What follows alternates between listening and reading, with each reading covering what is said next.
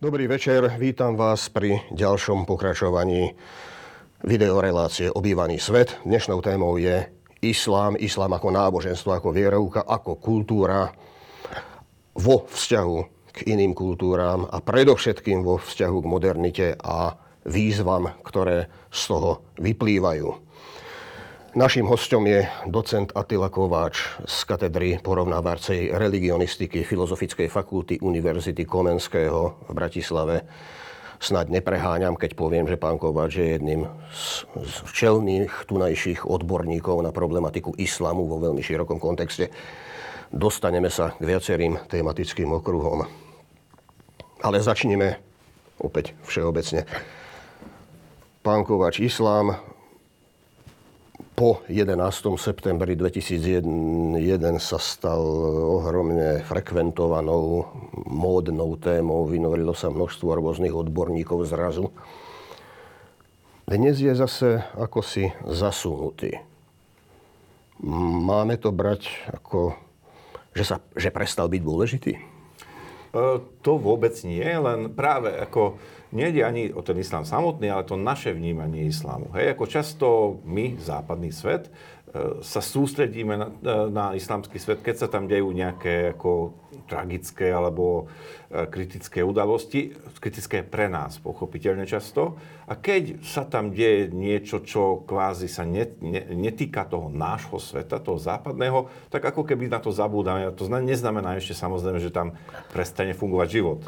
Ale ono sa tam zrejme dejú veci a dejú sa tam dramatické veci, veci, len sú ako si prekryté niektorými udalosťami, ktoré sú dnes viac v zornom úle alebo nám bližšie. Evidentne. Ono to je veľmi akoby taký ako frek, je to veľmi frekventovaný, taký ako veľmi dôležitý uh, vlastne, tá interakcia je tam veľmi dôležitá, ale evidentne sa tam dejú tie udalosti, aj keď my sa na to nesústredujeme. Čiže môžeme, môžeme hovoriť dnes, e, alebo povedzme si, akú úlohu dnes hrá islám na svetovej scéne v porovnaní s niektorými kľúčovými témami, ako je nástup nových technológií, alebo nástup nových veľmocí, alebo podobne. Je islám stále vo hre? A keď, tak v akých podobách? Evidentne, jednak ako sa jedná o povedne početné náboženstvo. Samozrejme, nie každý, ktorý sa hlási kultúrne k islamu, je praktizujúci muslim. Hej, a 2 miliardy ľudí, ktorí dneska zhruba vlastne vyznávajú islám alebo pochádzajú z tej, z toho kultúrnej oblasti, nie všetci aktívne prežívajú to svoje náboženstvo. A evidentne islámsky svet, ten muslimský svet sa zapája veľmi aktívne vlastne do toho svetového diania. Či sa už jedná moderné technológie, povedzme, keď sa pozrieme na štáty e, Perského zálivu, alebo keď sa jedná vlastne o rôzne iné e, diania vlastne, či už v tom danom regióne, alebo aj na svetovej úrovni. Takže e, nemôžeme ignorovať evidentne muslimský svet a a mali by sme vlastne mať prehľad o tom, čo sa tam deje a ako pochopiť prečo. Ehm, než to rozmeníme teda na drobné.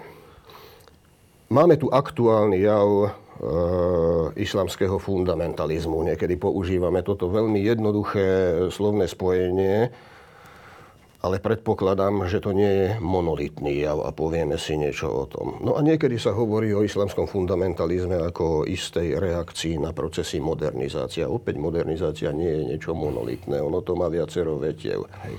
Čiže čo je islamský fundamentalizmus. Často sa o tom hovorí, ale čo všetko to je, prípadne čo to nie je. Uh-huh. Tak všeobec, vo všeobecnosti dá sa povedať, že to je tá odvrátená tvár tej modernizácie. Hej? E, často ľudia si myslia, že to je nejaký super konzervativizmus a to nie je. Hej? Ako väčšina muslimov dodnes je taký tradicionalisticky konzervatívny, ale to nie sú tí fundamentalisti. Tí chcú aktívne sa podielať na vytváraní tej, tej modernej, podľa nich modernej podobe islámu a robia to tak, že vlastne čerpajú inšpiráciu, povedzme, z dejín islámu, z tej minulosti, z, toho, z tej doby toho proroka Muhammada a podobne. A samozrejme, monolitné to nie je. Sú veľmi rôzne tie hnutia, čerpajú veľmi z, rôz, z rôznorodých ideológií. Samozrejme, majú také spoločné styčné body niektoré, hej? ale ich závery, kam dospejú vlastne interpretáciou tej, tradícia, často, často akoby to politickou ideológiou, ktorú vytvárajú, tiež to ďalšia vec, že mali by sme si uvedomiť, že to je politická ideológia veľmi často, ako inšpirovaná náboženstvom samozrejme. Takže vlastne to môžu dospieť úplne protichodným e, záverom a často jednotlivé fundamentalistické hnutia sú navzájom nepriateľmi. Takže ako to je skutočne minimálne tak rôznorodé, ako je rôznorodý islám samotný. V súvislosti s fundamentalizmom sa hovorí tiež samozrejme o fenoméne terorizmu. Rovna, je tam rovnítko, alebo hmm. práve nie je to také jednoduché, totiž ono, teror je metóda, ktorú používajú rôzne skupiny, rôznymi ideológiami, dokonca aj štáty niektoré, samozrejme, aby presadili svoju agendu. Hej?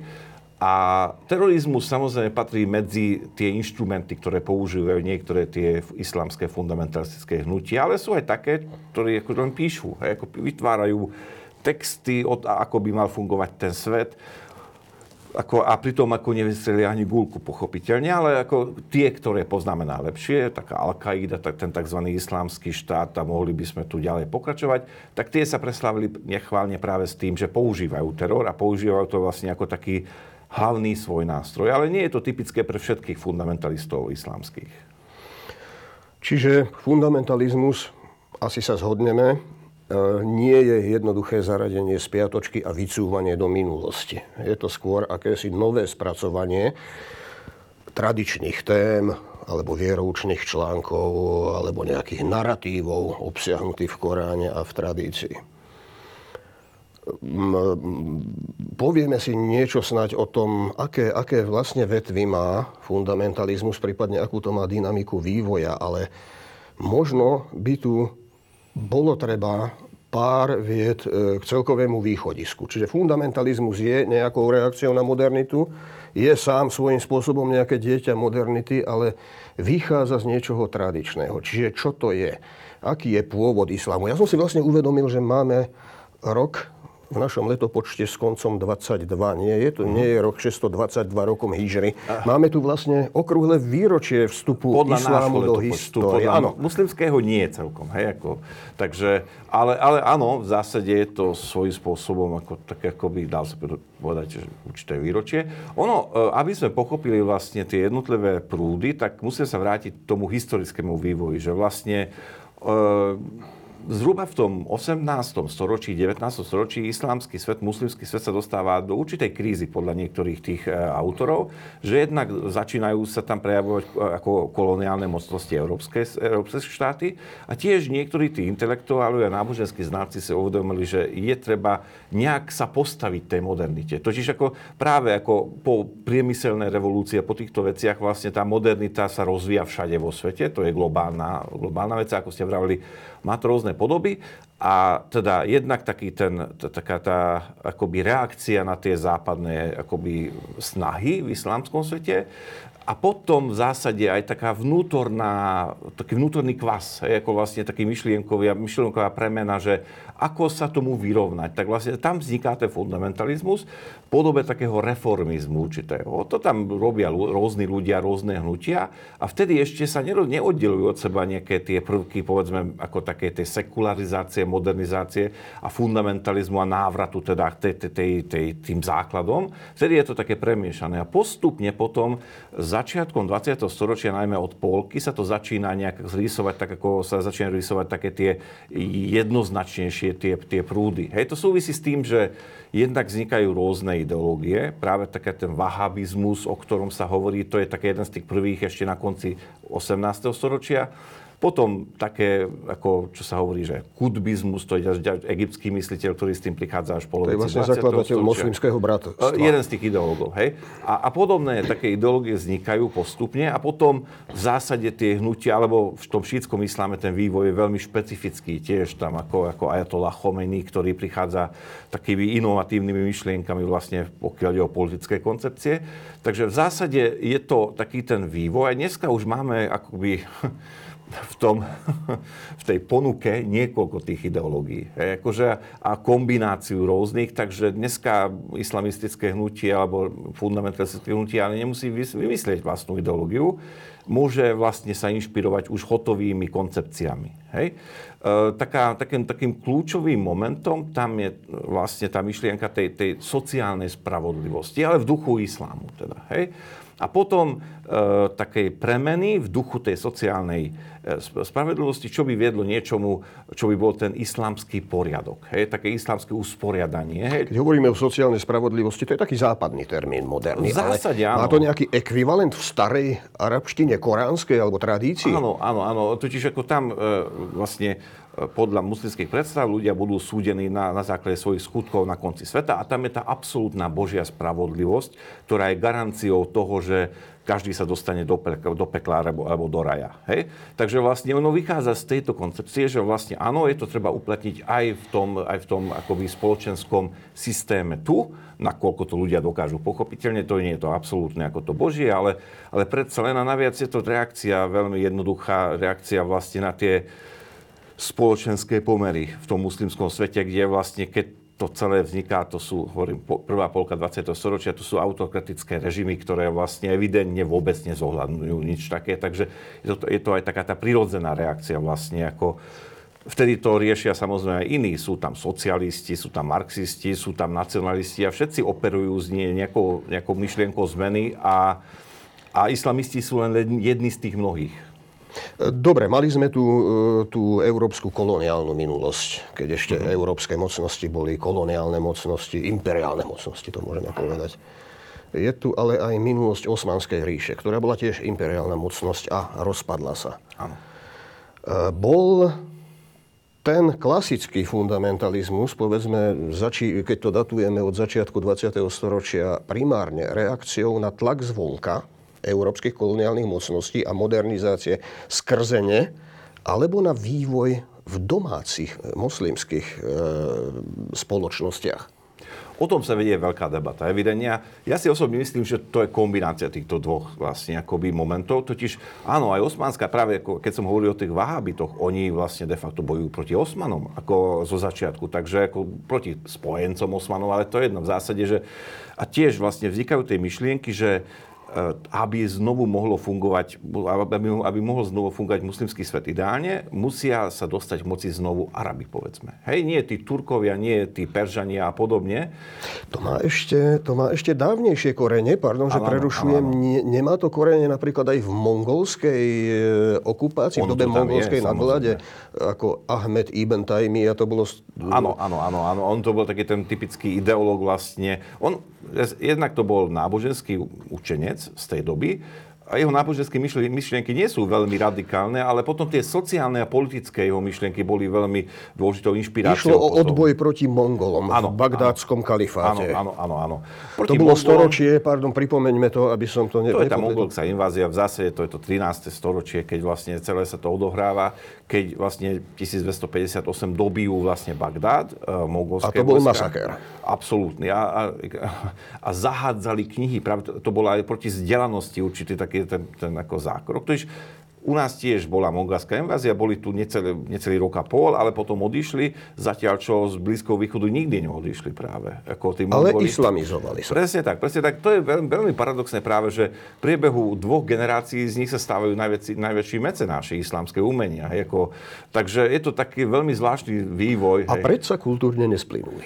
Nie, ako, nie. a práve, práve keď vlastne prichádza tá doba toho hľadania tých, tých východisk a vlastne tých riešení na tú modernitu a vôbec, tak vlastne mnohí, mnohých to napadlo, že áno, veď je treba sa vrátiť tým koreňom a práve tam tí Arabi samozrejme pri vzniku islámu zahrali kľúčovú úlohu a, sam, a s tým, že vlastne tá moc sa dostáva, aj nie len Mongolia, Mamlúci, aj Ibn Taymiyyah písal proti Mamlukom, aj, ktorí mimochodom Mongolov porazili, ale tak akože dobre. A okrem nich aj Kryžiakov, len tak mimochodom. Áno, áno. Ale v zásade ide o to, že vlastne akási také tie cudzie elementy, a to je typické pre fundamentalistické myslenie, že hľadať toho nepriateľa vlastne takýmto spôsobom a vidieť v tom ten hlavný dôvod. Ale potom niektorí si mysleli, že práve to tak nie je z tých, tých reformistov, že je treba to hľadať vlastne aj tie vplyvy, akoby e, niektoré tie akoby výdobytky západných civilizácií je treba implementovať do toho islámu. Totiž, a to bola ich argumentácia, že ten, keď bol ten taký ten veľký rozkvet islámu 8. 12. storočie, prekladali sa Aristoteles a iné texty do arabčiny a, a to potom ďalej sa dostávalo do Európy. Takže niektorí si myslia, že to len vlastne oni berú len naspäť to, čo vlastne si požičali tým Európanom. Takže, ale to sú tí modernisti, to nie sú tí fundamentalisti, evidentne. Pardon, že sa vrátim ešte k tomu bagdátskému kalifátu a k, k mongolskej nadvláde a k Ibn Taymiyovi. Uh-huh. Niekedy sa uvádza téza, že práve um, jeho teologické ošetrenie legitimity odboja proti panovníkovi, ktorý síce už bol moslim, ale bol stále mongol, s použitím termínu odpadlík je niekde jeden z koreňov, prakoreňov aj moderného sunnického fundamentalizmu, ktorý narába s pojmami odpadlíctva alebo s pojmami džahilíje, ale už vo svojom vlastnom novom význame. Je to tak? Je to no, pravdivá téza? Ono, takto. Ako som vravil, Ibn Taymiyyah, pokiaľ je o také vyloženie náboženské témy, ne, nejak nevyčnieval, hej, ako v zásade, ale, ale pokiaľ išlo o vlastne o politické, politickú a, a spoločenskú interpretáciu niektorých e, vlastne názorov, on bol veľmi netolerantný voči aj inak zmýšľajúcim muslimom. To znamená, že vlastne ako pre pre neho ten jeho, tá jeho právna, nábožensko-právna škola, tá Hambalovská, ktorá je taká najrigoróznejšia mimochodom dnes, bola, bola tá pravá podoba toho islamu. Pre neho šíti, akejkoľvek podobe neboli dosť dobrí muslimovia a, a pochopiteľ, pochopiteľne potom ako tá akoby intolerancia voči, voči Mongolom, voči, ako iná, voči, voči ľuďom inej etnickej Eh, etnického, iného etnického pôvodu či iného, inej, inej podoby interpretácie islámu, tak samozrejme to pre neho bolo dosť typické. Hej? Ale Mongoli boli podmaniteľia, okupanti, nie? Hej, hej. A, a naviac Taymiyyah písal do veľkej miery pomerne veľa vo vezení. Hej, ako on bol vlastne v Damasku vo vezení a tým pádom ako, to je, veľmi typické, že niektorí tých fundamentalistických aj súčasných ideológov strávia nejaký čas v tom väzení tam rozmýšľajú, dokonca aj píšu niektorí, hej, takže viete, vo väzení nemáte veľmi čo robiť. Hej, akože tam máte čas práve ako, ako rozmýšľať o tých veciach a napísať to, ako keď je to, keď je to možné. No a práve on to tak myslel tak všeobecne a samozrejme dlhodobo aj bol, ako bolo na neho zabudnuté do veľkej miery, ako pokiaľ je o, o tú, túto jeho vlastne činnosť. A potom ho až znovu objavili tí, tí moderní fundamentalisti, teda tí z tom 20. storočí. Čiže dá sa povedať, že v týchto prakoreňoch moderného fundamentalizmu je moment nejakého politického odboja. Je to Evidentne. odbojová ideológia. Evidentne.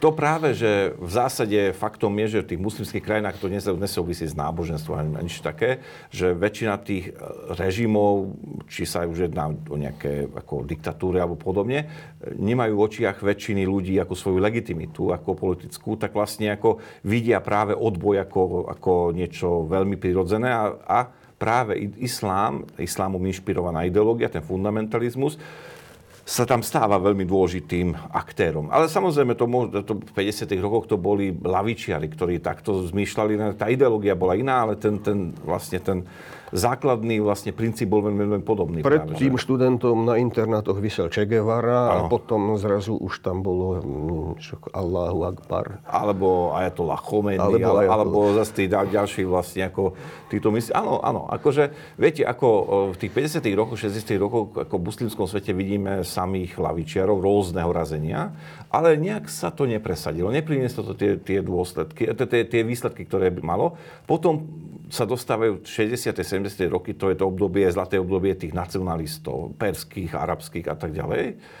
Ale ani... A potom prišlo ku sklamaniu. Áno, áno, áno. Ale potom prišlo ku sklamaniu a práve vtedy začína byť ten, ten islám, e, ako vlastne, to, to, islám je to riešenie, ako hovoria muslimské bratia. Hej? Takže v zásade začína byť ten islám ako byť takou ako novým zdrojom inšpirácie a vznikajú tie islámov inšpirované politické ideológie, ale zase ako dnes by som povedal, že niektorí znovu sa sklamali a, a o tom bola, bola tzv. arabská jara podobne, hej, čo tiež ako ne, nepekne skončilo. Ale, ale o to ide, že vlastne, že to je taký ten postupný vývoj. Ako, u nás ľudia si myslia často, že to je len o isláme v tom muslimskom svete a nie, evidentne nie len. Hej.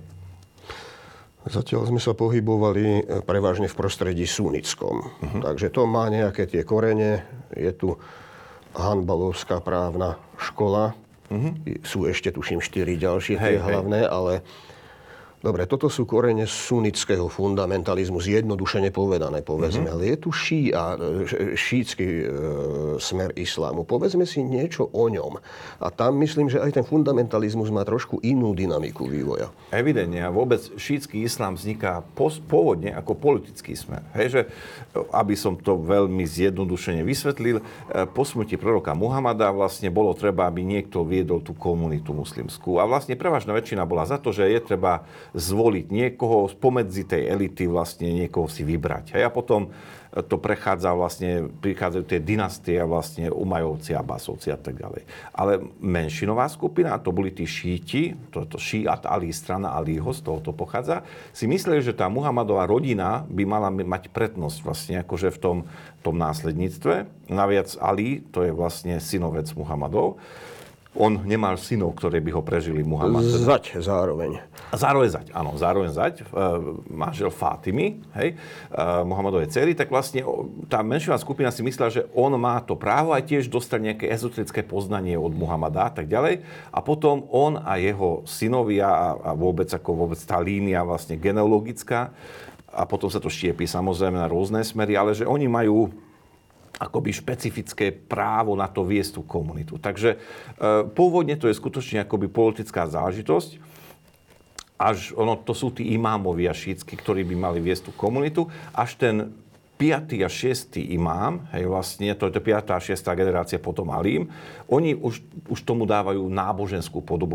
To, oni už vlastne prichádzajú s novými náboženskými doktri, doktrinami. Boli tu nejakí prví správne vedení imámovia, kde sa to vlastne rozdelilo potom? Pri ktorom imámovi, ako pre, po nástupcov, e, pri ktorom nástupcovi Mohameda? A ono išlo o to, že vlastne tí štyria prví pravo, pravo, správne jeden kalifovia, hej, a boli ešte teda Abu Bakr, Umar, Uthman, to boli tí prví traja. A za Uthmana to začalo byť ako problematické, keďže vlastne tam tá skupina toho Aliho už vystúpila a pomerne ako taká aj vlastne aj, aj vojensky a podobne. A Ali sa stáva zároveň tým štvrtým kalifom a prvým imámom. Hej, takže ako ono to je také ten, ten vývoj vlastne týmto smerom.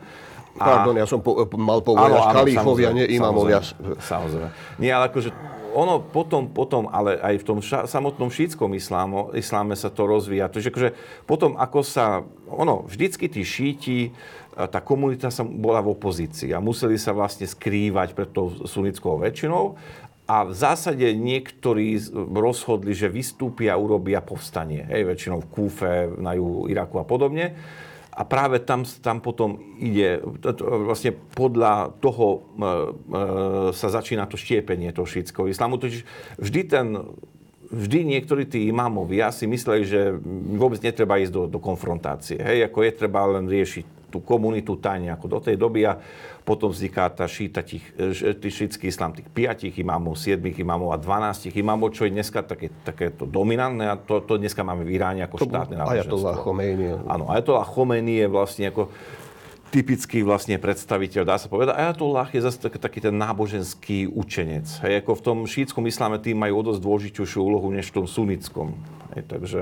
Tam bola ešte mm, na počiatku aj ten incident s imámom Husajnom a s jeho ano, zavraždením. Áno, áno, To je dôležité, to je vlastne Muhammadov vnúk, imám Husajn a tretí poradí hej, tých imámov. A jeho zavraždenie vidia tí šíti ako taký ten rozhodujúci moment. To je najdôležitejšia historická udalosť pre nich práve. A, a jeho mučenická smrť vlastne symbolizuje takéto obetovanie sa za komunitu a v zásade... To je jeden z, z hlavných určujúcich sviatkov šítov. Evidentne, smrť evidentne. imáma Husajna. Niekedy ano, sa hovorí teda, že odtiaľ sa odvíja čosi ako mučenický komplex.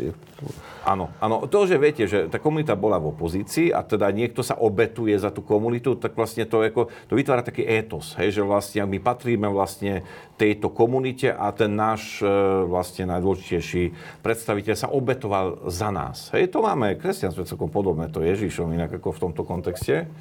Takže a, a v zásade tí šíti to stále vidia, že to je tá alfa omega. Hej? Vlastne to je ten začiatok ako pre nich, akoby toho ďalšieho vývoja. Hej? Takže, a práve potom je to politicky interpretované v tom modernom Iráne, či už počas iracko-iránskej vojny, alebo vôbec ako vlastne vo všeobecnosti. Čiže šíti sú menšina. Ako je to dnes početne v porovnaní so sunitmi? To je nejaká Áno, desatina? Zhruba, zhruba. zhruba. Hej, akože e, ono, nikdy neboli prevahe, ale bolo obdobie okolo roku tisíc, e, podľa našho letopočtu, keď vlastne vládli mnohé šítske dynastie, teda dokonca ako to oni dominovali vtedy akože v muslimskom svete, ale nie počtom, ale vlastne politicko, politickým postavením. Takže...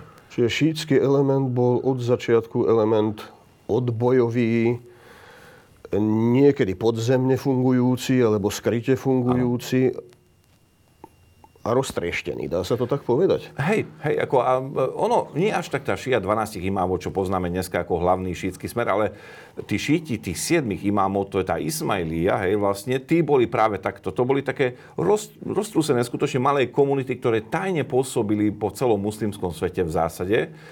A takže ako... Asasíni alebo hašašíni sú, patria k tejto Presne vetve. tak, presne tak. Ono to je jedna z tých vetvie, akože tam tiež to štiepenie a drúzovia vznikajú z, toho, z tohoto smeru čo je dneska samostatné náboženstvo. A práve tí asasíni, nizári, teda ako tým vedeckým výrazom, keďže vlastne ten princ Nizár, ten Fatimovský princ Nizár je ich zakladateľ. Takže vlastne oni sú práve akoby tiež takí tí šíti siedmých imámov a práve tiež ako to, to boli veľmi uzavreté komunity, takže málo sa o nich vedelo, preto sa vytvorili také tie predstavy o tom fajčení hašišu a podobne. Nebolo to celkom tak samozrejme a najmä to šíril potom Marco Polo, ktorý ako prináša tie naše poznatky o východe na západ. A predsa nemajú, nemá požívanie istých psychotropných látok a, dr- a, a ideologická propaganda a motivovanie bojovníkov k akciám niečo spoločné psychologicky? Ono v zásade... Nezohralo to tam žiadnu všetci, úlohu? Všetci sme ľudia, takže v zásade o to ide, že to, to, to tam patrí, ale, ale ja si myslím, že práve ideológia je o dosť silnejšia droga než tie psychotropné látky. No. Akože to, to je to, že vlastne... Ako, Bohužiaľ. Hej, hej, hej, hej. Keby to bolo, opačne, bolo by to jednoduché potom, akože čo s tým, ale, ale ide o to, že v zásade e, to tam samozrejme, akože povedzme, niektorí tí mystici islamskí v Indii, Pakistane používajú rôzne psychotropné látky v zásade.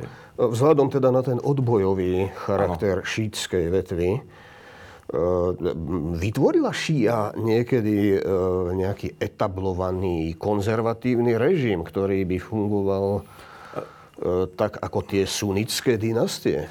Problém je v tom, že e, v zásade tý, podľa šítskych učencov, a to sú tí náboženskí znáci a nábožensko-právni znáci, tak podľa nich e, žiadny král alebo prezident alebo podobne nemá legitimitu. To majú len tí imámovia, tú legitimitu politickú aj náboženskú. Hej? Takže oni zatiaľ, tí duchovní, hej, by mali nejak ako vlastne tú situáciu zvládať, kým sa vráti, totiž podľa nich ten 12. šítsky imám, ten nezomrel vlastne v tom 10. storočí, len sa skryl a vráti sa na konci sveta ako niečo ako ten, ako ten Mahdi, čo je niečo ako ten, ktorý všetko uvidie na pravú mieru. Niečo ako ako Mesiáš, ale nie je to to isté de facto.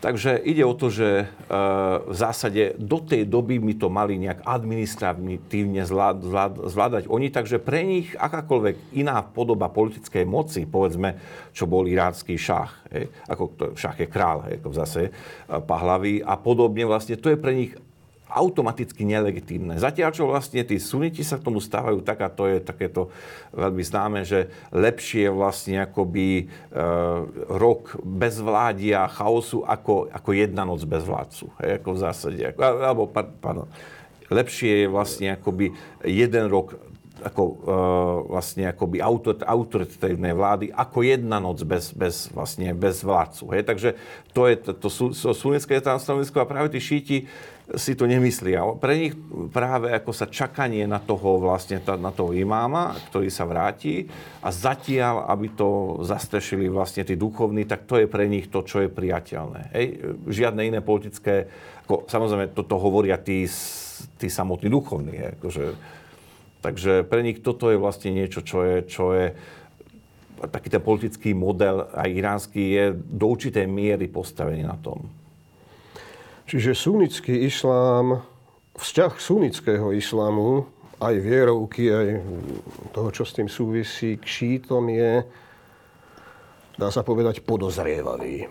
Hej, nie je to priamo ako nepriateľský vždycky. Hej, evidentne sú sunnickí mysliteľia, ktorí si myslia, že šíti sú takisto muslimovia a s tým nie je žiadny problém, len to pochopili nie celkom dobre. A potom sú ale najmä, to sú najmä tie radikálne fundamentalistické hnutia, ktoré vyložene vidia v šítoch akoby nepriateľov. Je. Takže akože je to ten vzťah, vždycky to, ten vzťah bol komplikovaný, ale... Celkové, čo sú na vytýka šítom?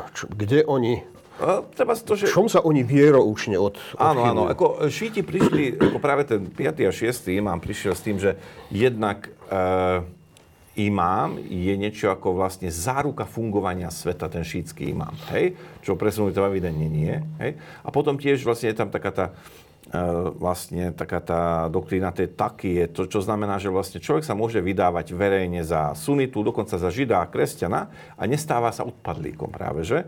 A to, to šíti vlastne takto prežili de facto. Zatiaľ, že sunity to odmietajú a odmietajú rôzne také tie praxe ako uctievanie vlastne tých e, ako tie rituály, ktoré prebiehajú v tých hrobkách tých imámov, hej? Tie veľké hrobky, ktoré sú v Iraku a, a nemá, inde. Nemá aj sunnický islám nejaké ľudové kulty? To evidentne áno, ale, ale tí fundamentalisti, ktorí, ktorí pochádzajú z toho sunnického islámu, vidia aj tie ľudové kulty ako vlastne ako škodlivé a také tie neprípustné novoty. Hej? V zásade ale oni vidia v tom, ako záleží, že o ktorom smere presne hovoríme, ale povedzme vahabiti, ktorí sú v tomto naj, najradikálnejší, odmietajú aj také veci ako pitie kávy a čaje, keďže to Muhammad nepil nikdy, keďže to, to ešte vtedy ne, nebolo ako vlastne zaužívané. Takže ako záleží, že ktorý smer presne. Ale mobilné telefóny môžu použiť. No ale to je to práve, akože toto sa začalo s tými modernými zbraniami. Že moderné zbrania, áno, totiž sú prospech tej komunity. Hej, takže ako je, sú verejne prospešné. Teda ako pre tú komunitu, to bola tá argumentácia. Hej, akože, telefóny, to bolo pekné, že ako ešte tie star, starodávne, tie klasické telefóny, to vlastne, keď bolo zasadenie tej náboženskej rady, tak za, zariadil vtedajší král saudský, aby niekto zavolal na telefón, ktorý tam bol a recitoval do toho Korán. Hej? A hovorí, no vidíte, je to prostriedok vlastne pre šírenie víru, takže je to v poriadku. Hej, takže ako, ono sa dajú obísť pochopiteľne tie, tie, tie, tie, vlastne tie princípy, ale, ale pokiaľ je o, o, o šítov, nie je to len náboženská záležitosť, je to aj jednak politická záležitosť, ako dneska na Blízkom východe, a je to tiež ako súvisí to aj s nacionalizmom, keďže Irán je perským štátom, hej, a, a to persko-arabské nepriateľstvo má svoje korene historické.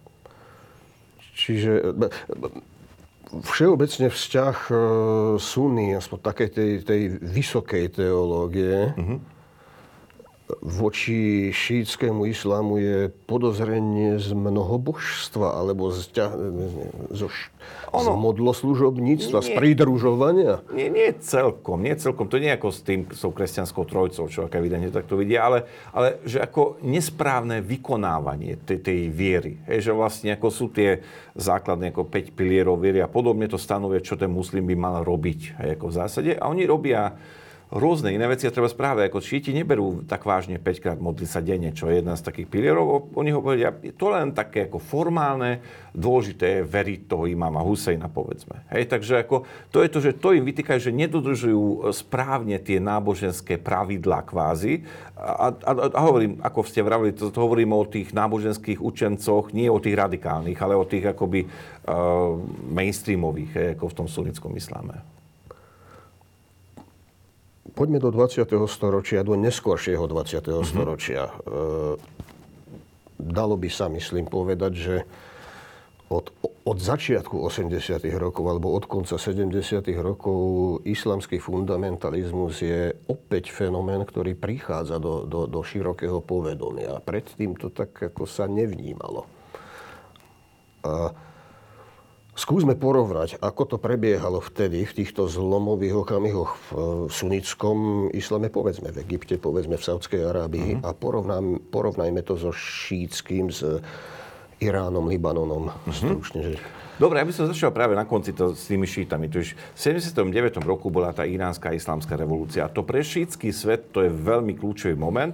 Prvýkrát vôbec vlastne taká tá radikálna šítska e, politická ideológia dostáva šancu. Hej, vlastne, ako, síce tá revolúcia nebola taká jednoznačná, boli tam aj komunisti a tak ďalej, ale, ale ono sa to tak vyčistilo kvázi. A potom je založený prvý vlastne šítsky štát na základe tých moderných myšlienok a za tým stál Ayatollah Khomeini, ktorý jeden z takých tých najdôležitejších vôbec e, šítskych náboženských mysliteľov. Hej? A potom ten iránsky model sa stáva vlastne akoby smerodajné pre niektoré ďalšie šítske komunity, ako Iraku napríklad. Hej?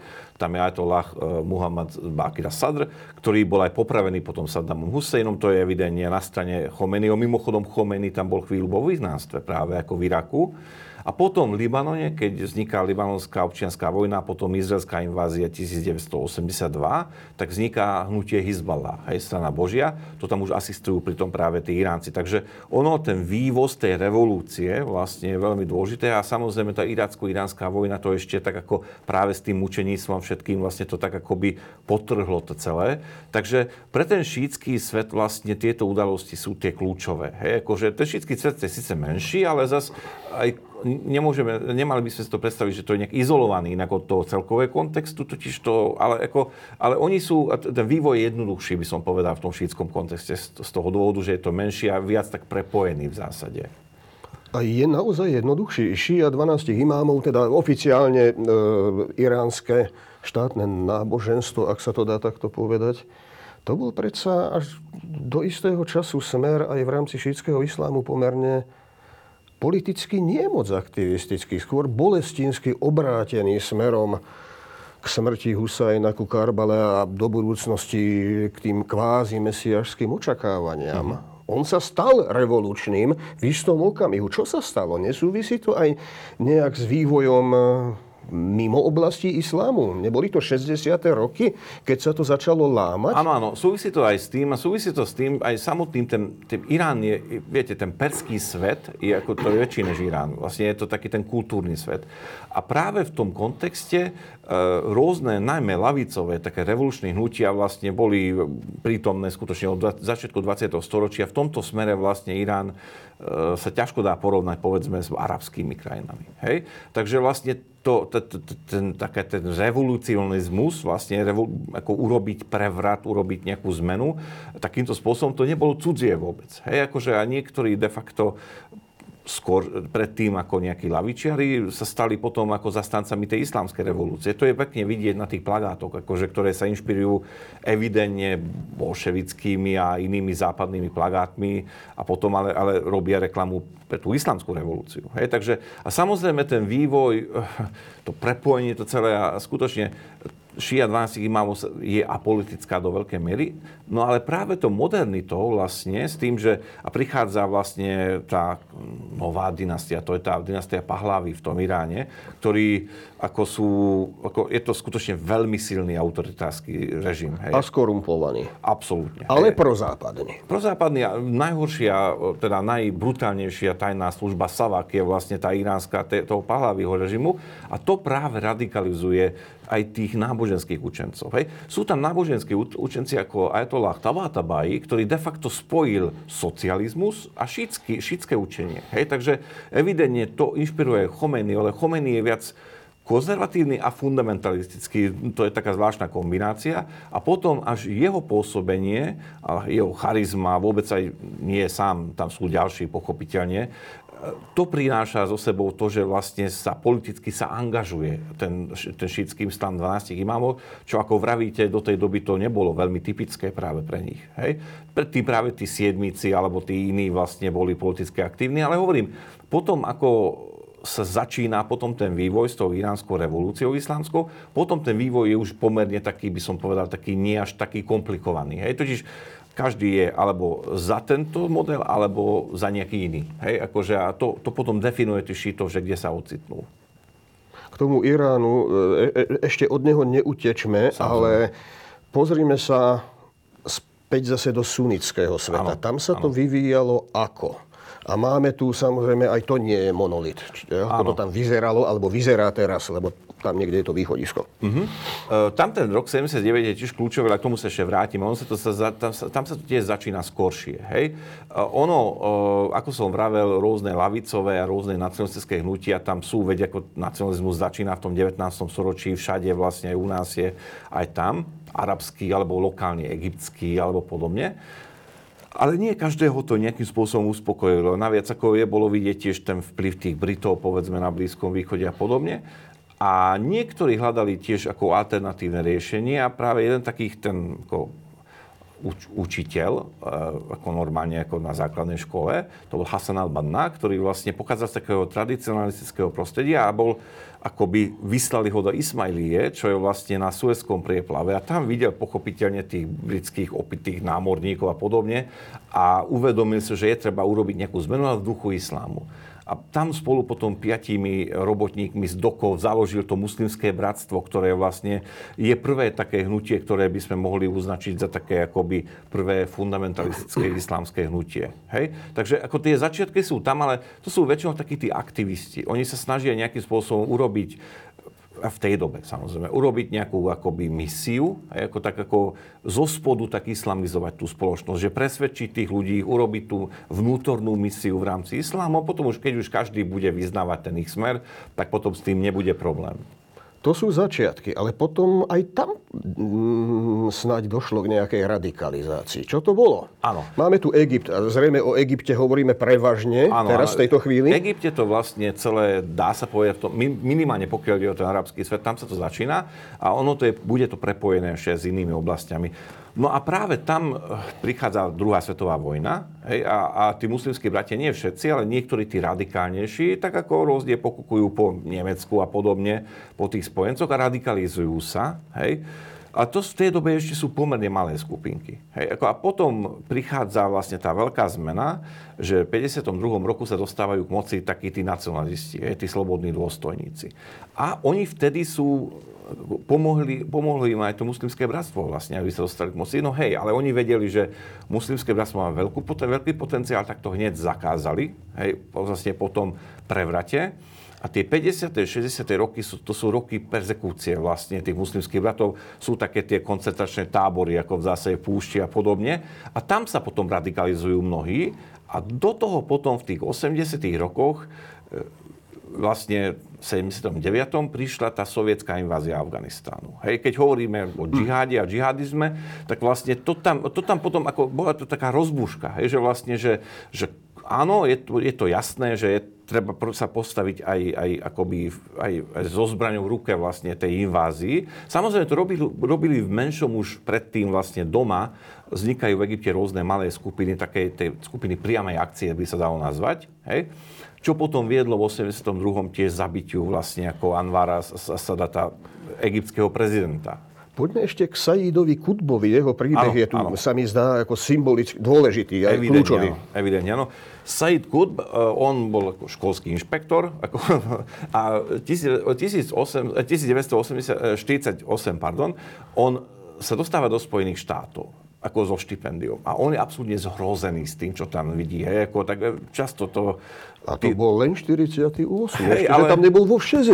Áno, áno, bola iná zábava. Ale, ako, ale tak, takáto skúsenosť nie je taká nezvyčajná. Ako, sú mnohí takí, čo vyrastajú v nejakom tom prostredí, dostanú sa do iného kontextu a sú, ako, to je pre nich kultúrny šok. Hej? A on, on predtým, než tam išiel, bol taký pomerne umierne, viac socialista, než nejaký islamský, ako vlastne ako fundamentalista. Potom sa vrátil a potom prichádza tá revolúcia vlastne akoby e, tých slobodných dôstojníkov v 52. A potom sa dostáva mnohými predstaviteľmi do, práve do takých tých táborov. Hej? A tam sa radikalizuje evidentne. Hej? Akože tam je vlastne na tej púšti, ako a je, je, je, to taký, je to taký koncentračný tábor, niečo väzenie, niečo ako gulák, ale tak nie až taký, nie až taký Dobre, kto bol, ten, kto bol ten režim, čo ich prenasledoval? Áno. Uh, ono, vlastne ten prevrat vlastne ukončilo to kráľovstvo. Začína republika vlastne a do čela sa postupne dostane Gamal Abdel Nasir. Vlastne najväčší ikon najväčšia ikona vlastne tej, tej, toho nacionalizmu e, akoby arabského. To je vlastne akoby skupina vojakov, dôstojníkov, ktorí sú nacionalisti a ktorí chcú v tomto duchu ako rozvíjať svoju krajinu. Egyptskí nacionalisti a tiež arabský, taký panarabský. Hej, takže on sa dostáva práve akoby do, do ako Kudb sa dostáva vlastne do konfrontácie práve s takouto, takým nacionalizmom ako ideológiou. Hej, v zásade ako pre neho to je niečo ako nepriateľné, niečo inak západné. Hej, akože čo je taký ten prínos. Tam je istý kľúčový termín ano. súvisiaci s odpadlíctvom a ano. s obdobím temna pred príchodom Áno, áno. Totiž on vo svojej knihe, to je základná práca, Milníky na ceste, je to v českom preklade, to je od Miloša Mendela, vlastne píše to, že je to obdobie novodobej džahilie. Vlastne, že akože všetci tí muslimovia, tí egyptiania sú de facto odpadlíci, a ktorí ako nenasledujú tú Sú moslimovia, ale len na oko. Áno, áno, áno. A, on, on, a sú to ľudia, ktorí vlastne e, musia byť nejakým spôsobom privedení na, na tú správnu cestu a on píše o tom, že je treba vytvoriť niečo ako predvoj, takú tú skupinu ľudí, ktoré potom bude viesť tie zmeny zvláštnym spôsobom on už tam potom veľmi nejde do detajlov, že presne ako je to treba robiť tú zmenu. Hej, či ju násilne alebo, alebo misiou, ale práve tá knižka vyvolala potom obrovskú diskusiu. Hej, práve preto, že tam sú otvorené, nechané niektoré otázky sú otvorené, hej, že je jasné, čo je ten cieľ, ale presne aká je tá metóda, to nie je celkom vysvetlené. Takže mnohí potom, e, nové generácie mladých muslimov diskutujú o tom a hľadajú vlastne. A niektorí dospejú tomu, že evidentne ten ozbrojený boj, to je to. Hej? A niektorí nie. Hej? Ale ako hovorím, ako je to, ale práve tá kniha a Kudby je dôležitý kvôli tomu, kvôli tej debate, čo, čo to vyvolalo. A on je tiež potom popravený. Hej? Aj, aj Hasan al-Banna bol popravený a, a ukončí živo, svoj život ako To bolo v ktorom roku sa Kutb popravený? 66. a ako vlastne a akoby ukončiť svoj život mučenickou smrťou, to je pre islam, islamistického vodcu ako ideálny spôsob ukončenia života, akokoľvek sa to nezdá. Popravili ho pravdepodobne úplne zbytočne, hej, akože veď ako s tým nič ten režim ako nedosiahol, len chceli ukázať, že kto je v tej pozícii tej kontroly.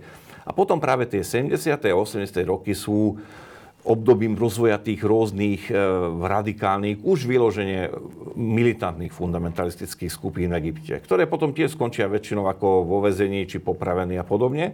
Ale jeden z tých predstaviteľov tej, toho zoskupenia Al-Jihad je v dnešnej dobe vlastne hlavný predstaviteľ Al-Kaidy hej, egyptian, ktorý vlastne sa dostáva... Hovoríme tak... o organizácii Islamský džihad? Či, e, nie, nie, to je, to je, to je vlastne, to, je, to sú zoskupenia al-džihad. Vlastne to je egyptská zážitosť. Ono to je veľmi zvláštne zoskupenie. Oni zabili toho Anvara Sadata, hej, ale to sú také skupinky. Hej, jedna je v armáde, jedna je na univerzite, jedna je v Alexandrii. Takže oni sú také viac také, také ako vyložené také malé, akoby taká konšpiračné ako v zásade skupinky. A tá, ktorá zabila toho Sadata, bola v tej armáde práve, že? A teda Ayman Zawahiri, ktorý vlastne je dneska v súčasnej dobe šéfom Al-Kaidy, bol práve na tej univerzite, on je lekár, študoval vtedy, bol medikom a potom odišiel do toho Afganistánu a, a potom tá cesta jeho vedie až do toho čela tej Al-Kaidy. Ale práve, že niektoré tie zárodky vlastne tých súčasných ľudí by sme mohli nájsť skutočne tam. Ako, ako mohol, predpokladám, že ako katalizátor tu mohlo zapôsobiť aj založenie štátu Izrael. Mhm, evidentne, evidentne. To tam, to tam bolo dôležité. Fundamentalisti sa spravidla pasujú do, do role predvoja boja aj proti Izraelu. Ale proti Izraelu bojovali aj tie domáce nacionalistické vlády. Áno, áno. Ehm, bol to nejaký konkurenčný boj?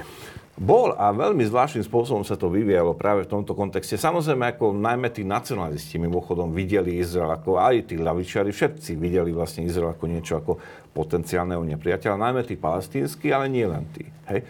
Ale zvláštne je, že práve keď hovorím o tých 60 70 rokoch, tak vtedy evidentne Izrael sa bojí najmä Arafata a tých nacionalistov. Hej, Yasir Arafat je vlastne ten hlavný nepriateľ. Podstatok e, starého nacionalizmu áno, arabského. Áno, áno. Alebo pan-arabského. Áno, ale práve keď v tej vojne 67. vlastne dobijú aj pásmo Gazy, tí nacionalisti, neskôrší vodca hnutia Hamas, ktoré je také hlavné vlastne palestinské islamské fundamentalistické hnutie, Ahmad Yasin sedí v egyptskom väzení, oni ho vyslobodia, tie izraelské jednotky. A dokonca vtedy ešte neexistuje hnutie Hamas, ale sú také rôzne skupiny vlastne akoby takých tých fundamentalistov. A Izrael podporuje tých fundamentalistov ako konkurenciu Arafáta. Hej? Zo pár rokov do, dokonca vlastne akoby ten neskorší Hamas funguje čiastočne z izraelských peňazí. Čo to bolo vtedy. Áno, to je veľmi absurdné, ale, ale tak samozrejme aj Spojené štáty podporili tých džihadistov aj v Afganistane, ktorí neskôršie sa stávajú ich nepriatelia. Aj. Takže ako to je to, že ako ten Izrael vždy funguje, vždy zohráva dôležitú úlohu vlastne tej argumentácie, ale nie len tej islamistickej, ale tých, aj tých nacionalistických. Nebol to Ahmad Yasin pred pár rok, koľko je to rokov zlikvidovaný práve izraelskou akciou? Samozrejme, 2004, ako v zásade bol zabitý. Ahmad Yasin, zase ďalší taký učiteľ arabčiny v zásade z pásma Gazy, tak on bol práve, ktorý e, založil ten Hamas a to bolo založené až keď sa začína e, to ľudové povstanie, tá intifáda v 87. Hej, ale, akože, ale fungujú aj predtým. Ono, to je práve obnož muslimského bratstva. Ono takto začínajú. Takže e, to muslimské bratstvo totiž nezostáva v Egypte, ale vlastne prebieha určité, ako to najmä po druhej svetovej vojne, prebieha vlastne taká tá misia, misijná činnosť, že oni založia podobné hnutie v Jordánsku, v Sýrii, e, v Izraeli a Palestíne v zásade a tak na rôznych miestach. Takže, a potom z toho vznikajú rôzne hnutia, ktoré existujú aj dodnes. A nie všetci si vybrali takúto násilnú cestu, Treba tí jordánsky islamisti sú v parlamente, už sú tam v parlamente vlastne 50 rokov, hej. Takže, ale zase ako majú podobnú agendu, pokiaľ ide o sociálne predstavy, pokiaľ ide o vlastne o vzdelávanie a podobne. Mali idei moslimských bratov, najmä myslím na Saida Kudba, aj nejaký presah, nejakú predstavovali nejakú inšpiráciu pre šítskych radikálov? Je tam nejaká nejaká náväznosť? To je dobrá otázka, totiž ako viete, ako takí tí hlavní mysliteľia, ako Khomeini a Said Qutb, ešte jeden pakistánsky, Abu al Maududi, hej, títo ľudia skutočne veľmi dôležité texty vytvorili ako pre tie svoje okruhy a nikdy sa neodvolávajú na toho druhého, ale z toho, čo píšu, je vidieť, že poznajú niektoré myšlienky tých, tých, tých ďalších. Hej? Ale nie, nie je to niečo priame. Hej? Je to také viac ako také všeobecne nepriame, hej? ako inšpirácie od, od tých druhých. A v obrátenom vzťahu e, Chomeiny, iránska revolúcia, mali oni nejaký inšpirujúci dopad na sunnických fundamentalistov? Paradoxne tiež áno, a tam už priamy. To znamená, že treba ako ten islámsky džihad Palestíne, čo vlastne popri Hamase je to najdôležitejšie hnutie, vlastne je to menšie a radikálnejšie, tak to, to, tí zakladatelia, najmä vlastne uh, Fathia Shikaki, ktorý to založil, on prirožne sa priznal tomu, že jeho inšpiroval Khomeini. A pritom zostával sunita, sunita ako ne, nezmenil náboženstvo, ale ako ten taký ten, ten politická stratégia, tie politické vlastne myšlienky, toho inšpirovali, ale nie až tak tie náboženské v zásade. Hej? Takže tam tá islamská revolúcia bola veľmi inšpirujúca pre mnohých, nielen pre šítov, pre mnohých a ďalších. Totiž to bolo dôkazom toho, že áno, niečo také môže byť úspešné. Hej? A, a naviac akože niektoré tie myšlienky sú celkom ako také akoby blízke aj, aj, ako neho, teda aj, aj bez toho, aby človek bol šita. Je treba taká tá kombinácia vlastne ako toho systému toho náboženského porúčníctva, hej, že vlastne ako tam je taká tá uh, rada tých porúčníkov a na čele s tým duchovným vodcom, ale popri tom sú tam voľby, je tam parlament, je tam ústav, je tam prezident. Takže toto bolo treba veľmi priťažlivé pre mnohých, že taký ten hybridný systém politický by radi mali aj ďalší niektorí islamisti. Taktika samovražedných útokov, to je šítsky, to má šítsky pôvod, viac by som povedal. Áno, evidentne to začína práve tam a to s tým práve veľmi súvisí tá iracko-iránska vojna. Hej, ako kde Saddam Hussein bol zase podporovaný častočne Spojenými štátmi, ale evidentne technicky na tom bol lepšie. Zatiaľ, čo tí Iránci boli na tom technicky horšie, ale mali, mali, mali akoby väčší ľudský kapitál. To znamená viac ľudí, takže v zásade a odvolaním sa na toho imama Husejna, Husejna to nebolo veľmi zložité to vlastne to celé dať tomu akoby aktuálnu politickú náplň tej myšlienky toho mučenictva. Hej? Ale zvláštnym spôsobom tomto zohrávajú určitú úlohu aj aj e, lavicové hnutia, treba e, Červená armáda Japonska, hej, ktorá, oni urobili prvý takýto útok v Izraeli na letisku. Hej, takže, e, takže, viete, bolo taká tá solidarita tých, e, tých lavičiarov vlastne v tých 50 rokoch, ako vlastne e, taká všade vo svete a práve tí palestinčania v tom zohrávali dôležitú úlohu a tam tiež použili podobné metódy. Hej, ale náboženské opodstatnenie to získava práve pod vplyvom tých šítov, hej, a až potom sa to dostáva do sunnického prostredia a začínajú to používať, povedzme, tí palestinčania. A keď hovoríme o tých vplyvoch e, lavicových alebo lavicovo-revolučných a čo vplyvy fašizmu alebo nacionálneho socializmu? Povedzme cez také postavy, ako bol e, jeruzalemský mufty. Áno, áno, áno. Ono to tam je, síce, ale vôbec to nie je nič dominantné. Hej, ako to je veľmi ťažko, veľmi, veľmi často to, to, to vystupuje na povrch, je evidentne Amina Husseini, jeruzalemský hlavný mufty, sa stáva veľkým spojencom Hitlera. Hej, akože, ale zas, to je človek, ktorého inak menovali do úradu britské úrady. Hej, takže ako, britské, britské, ako britský mandátny systém to vymyslel vôbec tu, ako to postavenie toho veľkého muftiu, ale o to ide, že oni potom, najmä samozrejme počas druhej svetovej vojny tam sú nejaké také prepojenia. Hej, ale nie sú to ani veľké, ani veľmi vplyvné skupiny, ale po druhej svetovej vojne... Ale majú spolo, spoločný terč nenávisti. A, tak to hej, to hej, to je, ale, ale, ale hovorím, ako je to pomerne ťažké povedzme, použiť tie e, fašistické schémy antisemitizmu.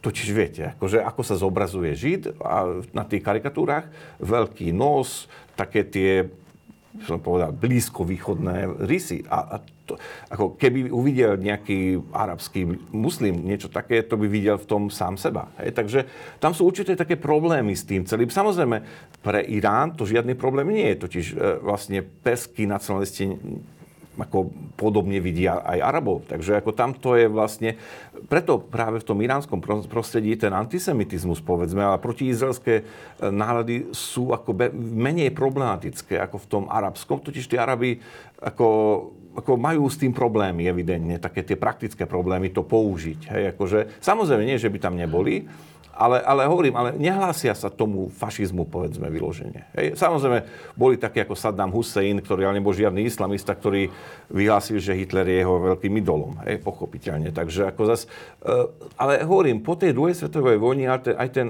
aj ten, uh, vlastne Amina Hussein, ten bývalý veľký mufty, on ešte sa dožil vlastne pomerne vysokého veku, žil v Egypte a stratil absolútne všetok vplyv. Hej?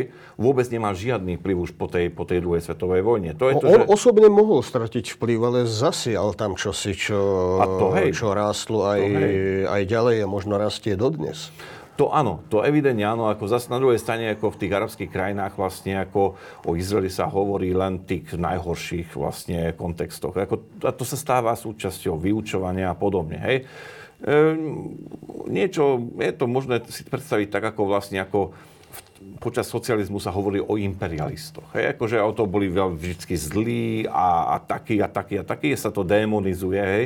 Takže to tam je evidentne a to je aj aj kvôli tomu, že viete, keď uh, ono to je vlastne to vytváranie toho obrazu toho nepriateľa. Hej, čo vždycky, keď eh, máte nejakú ideológiu, najmä to robíte populisticky, tak ten nepriateľ je dôležitým elementom v tom. Takže... Nezohral v takej tej propagande proti izraelskej, ak nepoužijem ten eh, v arabskom prostredí ťažko zrozumiteľný výraz antisemitizmus, hey, hey. aj politika Sovietskeho zväzu behom studenej vojny? Určite áno, určite áno. Tam akože v tej dobe práve tí najväčší akoby spojenci tých palestínčanov, povedzme, boli, ako, to sme boli kvázi my, východný blok, najmä sovietský zväz, pochopiteľne. Takže to tam evidentne bola tie rôzne ako procesy, ktoré boli aj tu u nás, aj vlastne aj v Sovietskom zväze proti židovským lekárom a podobne. To tam ako evidentne to tam je tiež, tiež, tiež prítomné. Takže Áno, e, to tam, ten, ten vývoj je taký ako zložitý v tomto kontexte. Ale zase na druhej strane, ako oni, to, je to, to je to práve aj treba hnutie Hamas, ktorý evidentne je proti Izraeli a podobne. A tí predstaviteľia hovoria to, to, že oni nemajú žiadny problém so židovstvom ako náboženstvom. To im vôbec neprekáža. Hej? A dokonca aj v, to, aj v tej ich predstave budúce, budúcej Palestíny nebudú, nebudú mať problém, keď tam budú Židia, len sionizmus, ako vlastne, ako taká tá nacionalistická ideológia kvázi im vadí. Vadí im existencia štátu Izrael. Áno, áno, vôbec ako taký ten kvázi nacionalistický projekt, hej, ako v zásade. A samozrejme, čo oni pod tým presne chápu, tak to je ďaleko od toho, čo by sme to my mohli definovať podľa tých historických faktov, hej, takže... Možno nebude celkom bez zaujímavosti pripomenúť, ako sa vyvíjal vzťah Sovietskeho zväzu k islámskej revolúcii v Iráne a k Chomejnimu. Tam to mm-hmm. malo zaujímavé začiatky, pripomeňme si to. Áno, áno, totiž ako e, v tej opozícii proti Šachovi boli aj evidentne komunisti. Hej, akože a, a, a, a už aj cárske Rusko má veľké, veľký záujem vlastne veď v Severnom Iráne a podobne. A tie prepojenia evidentne boli. Tam sú Azery, ktorí de facto hovoria, varia, teda hovoria, teda sú tie šiti, akože a podobne. Takže to tam, to tam tie plivy sú. Hej? A veľmi veľa práve tých lavičiarov a komunistov je v tej, tej, v tej revolúcii ako v Iráne. Až potom práve 80 81-2 vlastne Chomeny a jeho, jemu blízky náboženské založení ľudia potom ich zavrú do väzenia, tých, týchto, tých komunistov, alebo tí musia odísť potom do výhnanstva, evidentne. A okrem toho k heslám smrť Ameriky a smrť Izraelu už patrilo aj smrť Rusku, tuším sa mi zdá. A... Áno, áno, áno, áno. Tamto akože oni sa videli ako taká tá tretia sila. Akože, že vlastne, že tam vždycky je, človek pekne vidí na tých plagátoch, že vlastne ako aj sovieti sú to je ten vlastne, to sú tie také demonizované podoby vlastne ako tých nepriateľov. Hej? Akože, že oni ten sovietský had a vlastne ten ako nejaký ten, taká tá príšera americká, hej, tam akože chcú tú ropu iránsku, hej, a podobne, takže... Je tam nejaký moment identifikovateľný, keď si v Moskve uvedomili, Bacha, my tu máme Strednú Áziu. My, a tá iránska revolúcia možno nebude to, čo sme si predstavovali. Je tam, dá sa tam niekde identifikovať nejaký zlom, alebo to vlastne bolo nepriznané celý čas? Nie, ono to je, samozrejme, tí Tadžičina, je vlastne varianta zase ako peršiny, takže, a, a, ale zase ako tá, tá, tá železná opona predsa aj tam fungovala, takže akože, samozrejme, že sa báli, že niečo sa tam môže udiať. Hej, ako tá Sredná Ázia nebola nikdy veľmi stabilná v tomto smere. Ale podľa mňa potom ten Afganistán a potom tie následky to bolo horšie v tomto No ale smere. okrem toho Chomejnýho režim sa predsa od začiatku vymedzoval ako protiamerický, protizápadný a protiizraelský. Ano. Čiže to nebola len spriaznenosť s nejakými hnutiami vo vnútri Iránu, ale bola tu nejaká logika medzinárodno-politická? Áno, alebo... áno, áno, áno. To je to, že vlastne akože práve oni e, to, to, to, to inak tá veľmi silná protiamerická agenda a protiizraelská agenda to súviselo s tým, že práve ten predchádzajúci režim šach boli úplne ako tí najvernejší spojenci, hej, akože Spojených štátov ako keby v oblasti. A, a samozrejme, aj, ako, aj predtým to tam bolo, keď treba ešte v 19. storočí chceli Briti tam uplatniť svoje, svoj vplyv. A to tiež vlastne bola veľmi silný odboj proti tomu a vlastne tiež to viedli tí duchovní. Takže taký ten protikoloniálny odboj, to mám veľmi ako, eh, ako hlboké, hlboké korene práve ako v tomto iránskom prostredí. Nezohral okrem nacionalizmu svoju úlohu pri rozpade Sovietskeho zväzu aj islamizmus?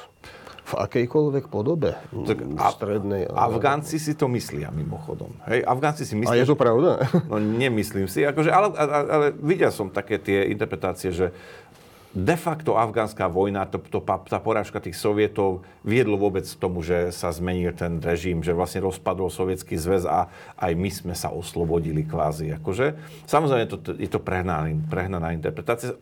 Hralo to úlohu, keďže vlastne to skutočne to bola katastrofálna porážka. A ten islamizmus potom ale vlastne získal veľký kredit na tej afgánskej vojne. Čiže akože tam skutočne oni, viete, Sovieti prišli, invázia, hej, a tí všetci muslimovia, nielen tí miestní, sa postavili proti tomu. A to je legitímne svojím spôsobom. A to bolo legitímne, ako takto to bolo interpretované aj medzinárodné, na medzinárodných fórach. Aj Spojené štáty to takto videli a mnohí ďalší. Samozrejme v kontexte tej studenej vojny to bolo logické. Hej? Ale, ale potom tam prichádzajú tí mladí muslimovia, hej, ako bojovať. A, a potom práve tam, čo sa naučí a potom to vlastne priniesli domov. Ako potom, to, to trvalo 10 rokov zhruba, do 89. Takže ono to potom priniesli domov. Viete, keď príde 20-ročný človek do tej vojny a keď to prežije, tak 10 rokov sa socializuje s tým, že to je normálne, že ide človek a bojuje a tak ďalej. Hej, takže akože toto, toto tam zohralo dôležitú úlohu práve pokiaľ ide o formovanie takej tej džihadistickej agendy v rámci islamského fundamentalizmu. V rámci moslimského sveta tvoria Irán na strane jednej ako Islamská republika šítska a Saudská Arábia, tradičná monarchia, akýchsi dvoch hlavných konkurentov súťažiacich o vplyv e, v moslimskom svete. Dá sa to tak povedať? A ak áno, čo sú ich e, komparatívne slabiny alebo prednosti? Ono, e, tento stav sa vytvoril potom, čo Saddam Hussein a Irak boli porazení. Totiž predtým Irak tam bola tiež veľmi dôležitá veľmoc, dá sa povedať lokálna, pokopiteľne. Hej? Ale práve s tým, že spojené, spojenecké a spojenecké vojská vlastne dobili ten Irák a vlastne toho, zosadili toho Saddama Husseina, to vlastne zvýšilo, zvýšilo, zvýšilo vplyv šítov. Aj vplyv šítov, hej, ale na druhej strane aj, aj Saudská Arábia sa stáva tým ako takouto akoby vlajkonošom tej, tej myšlienky sunnického islamu, čo je zvláštne, totiž. V Saudskej Arábii je dodnes vahábovský smer, je ten smerodajný a ten, ten by sme ťažko mohli označiť za taký ten akoby normálnu, bežnú podobu sunnického islámu. A to, to, práve potom do toho prichádza Turecko. Totiž ako Turecko a Saudská Arábia tiež robia konkurenčný boj v tom, že kto bude vodcom toho sunnického sveta. Takže e, Saudi samozrejme majú svojich spojencov ako Spojené Arabské Emiráty a podobne a tiež Egypt a podobne. Oni sa snažia vytvoriť niečo akoby takú koalíciu. Hej, akože, že oni by to viedli a to sa ukázalo, keď urobili taký, takúto blokádu Kataru. Hej, že vlastne akože tam oslovili niekoľko tých lokálnych e, vplyvných štátov a vlastne vytvorili niečo ako taký ten protipól. A Irán tam vlastne, Irán evidentne veľmi uh, si prilepšil, pokiaľ ide o ich mocenské postavenie, práve po páde Saddama Husseina. Hej, ako vlastne s tým, že už aj Iráku vlastne prevládajú tie šítske akoby radikálne myšlienky, to je evidentné a v zásade Irán potom začína tiež vystúpať ako, ako ochranca všetkých šítov. Aj takých, čo by nechceli veľmi, aby, ich, aby boli chránení Iránom, a to sú treba v tom Jemene. Hej, tí Hutiovia, to sú šíti piatich imámov, čo pokiaľ sa pozrieme na, na náboženské učenie, sú bližšie sunitom, než tým šítom 12 imámov, ale Irán tiež vystupuje aj na silu, ako taký ten veľký vodca šítského táboru. Hej, takže vytvorili sa také tie dve tábory, že ako Saudi a šíti a vedú sa rôzne vojny. Tie dve štáty medzi sebou nebojujú, ale v Sýrii, v Jemene, v Iraku vlastne, keď tam boli tie strety a podobne, sa vedú vojny, ktoré de facto sú takými proxy vojnami vlastne týchto, týchto, to, to, to, to vlastne ako tohto stretu. Hej, práve. Skúsme si aspoň stručne porovnať dva politické systémy. Dobre. Saudská Arábia, Irán. A to jednak čo do ich vnútorného charakteru, teda mm-hmm. samotných tých systémov, ale aj ich vymedzovanie sa navonok, do zahraničia. Mm-hmm. No, tam je zaujímavé. Pokiaľ je vlastne akože o Saudskú Arábiu, tak Saudská Arábia je absolútne kráľovstvo. Akože vlastne absolútna monarchia, to znamená, že síce posledné roky už boli nejaké voľby do lokálnych zastupiteľstiev, dokonca do toho sa zapojili aj ženy, čo bola novinka, ale žiadny parlament, ktorý, ako myslím, parlament ako vlastne ako najvyšší fórum, vlastne, ktorý by zvolili ľudia, nie sú. sú je taká tá konzultačná rada, ale členom e, menuje král. Takže v zásade to, to nemôžeme pokladať za taký ten akoby zastupujúci orgán pre ľudí. Hej? To zastupuje práve záujmy kráľa. Král a presnejšie kráľovská rodina, čo je veľmi veľk, veľký počet, to je tak 15 tisíc ľudí má, ako toľko členov má kráľ, tá kráľovská rodina, rodina Saudská a v tom tí princovia rôzni zohrávajú rôzne dôležitú úlohu a tam sú tiež také vnútorné boje, ale navonok to je samozrejme tá absolútna monarchia. A teraz vlastne posledné roky to celé vlastne za svojho otca kráľa Salmána, to vlastne vedie ten korunný princ Muhammad bin Salman, ktorý je pomerne neštandardná osoba v, tom vývoji. Akože A Saudská Arábia samozrejme najmä von, teda pokiaľ ide o zahraničnú politiku, sa, sa vlastne sa profiluje tak, že oni sú tí najdôležitejší arabskí spojenci Spojených štátov hej, a Západu. Hej, takže týmto sa stávajú. Čiže zahraničná politika ako keby bola oddelená od vnútornej politiky. Absolútne. Hej. Aj, Asi schizoidná aj praxe, situácia. Veď viete, keď, ako vlastne, keď, boli, keď islamský štát tzv. vystúpil a, a utínali tie hlavy, tak každý bol z toho zrozený a pochopiteľne právom.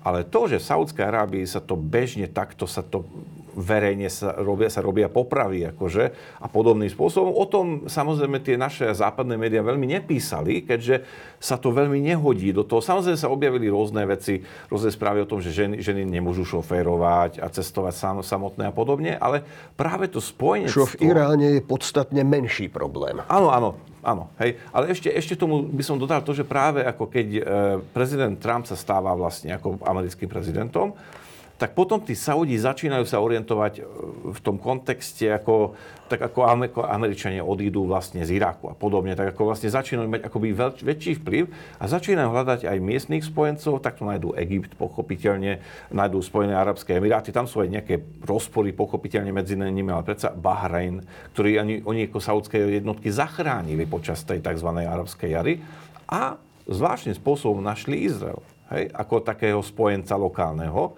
Totiž majú spoločného nepriateľa a to je Irán najmä. Ale na tom stratili pokopiteľne potom tí palestínčania, ktorí znovu len sa dostali, spadli medzi tie dve... teda... Veľmi veľa téz je tu ešte. Pardon. Eh, ale Saudská Arábia, dobre, ten základ je wahabistický pre ano. túto dynastiu, ktorá je ako dynastia pomerne mladá, aj ten štátny útvar. Ale tam sú predsa aj iné povedzme, že historicky s vahabizmom spriaznené radikálne hnutia, ktoré ale sú v opozícii aj voči saudskej dynastii alebo jej režimu. Je to tak? Áno, áno. Naviac ako v Saudskej Arábii ešte sú veľké, žije veľká šítska menšina. Akože, a sú tam aj, aj takí muslimové... Veľká? Veľká. Hej. Skutočne ako v oblasti práve toho zálivu, zvláštnym spôsobom tam je práve tá ropa, najväčšie ropné bohatstvo je tam práve, kde, žijú, kde žije tá šítska menšina. Akože a, tiež vlastne tam žijú suniti, ktorí nie sú vahabiti. Takže vahabiti síce tam dominujú, ale evidentne nie sú jediným náboženstvom, ktoré vlastne tam ako sa vyskytuje tej Saudská Arábie, jediným typom islamu, tak ako v zásade. Takže oni v tomto smere v zásade sa snažia nejakým, nejak ako vystupovať ako veľmi suverénne na vonok Saudi, ale majú s tým veľké problémy. Totiž tá opozícia je potom tá ešte, viete, ako vzniká Saudská Arábia, tak to učenie vahabovské tam je, ale ako vzniká taká tá americko vlastne saudská spoločnosť ropná Aramco, hej? tak predsa len ako tá kráľovská rodina tak pragmaticky začína ako uvažovať ale stále tam to hnutie ako nechalo svojich radikálov. Hej? To viedlo niekoľkým stretom. Boli rôzne pokusy aj zavraždiť kráľa a v 79. roku e, títo radikáli obsadili veľkú mešutu v Mekke a chceli prevrat. Neúspeli. Hej?